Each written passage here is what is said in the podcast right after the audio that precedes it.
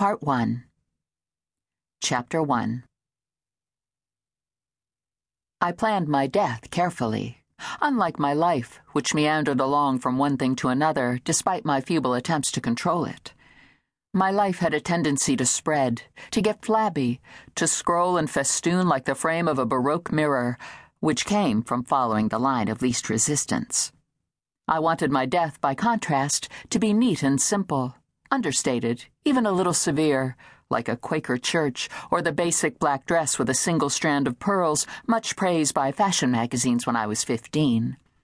No trumpets, no megaphones, no spangles, no loose ends this time.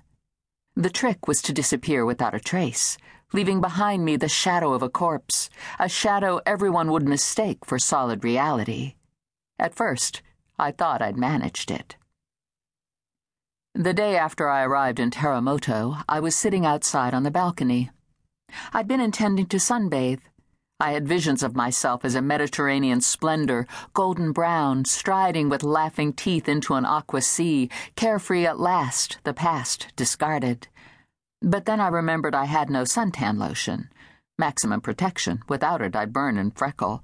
So I covered my shoulders and thighs with several of the landlord's skimpy bath towels. I hadn't brought a bathing suit. Bra and underpants would do, I thought, since the balcony was invisible from the road. I'd always been fond of balconies. I felt that if I could only manage to stand on one long enough, the right one, wearing a long white trailing gown, preferably during the first quarter of the moon, something would happen.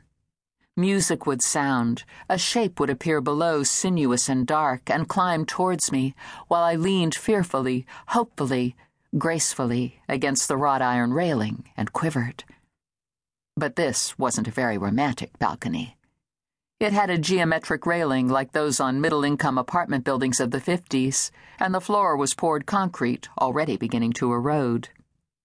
It wasn't the kind of balcony a man would stand under playing a lute and yearning, or clamber up bearing a rose in his teeth or a stiletto in his sleeve.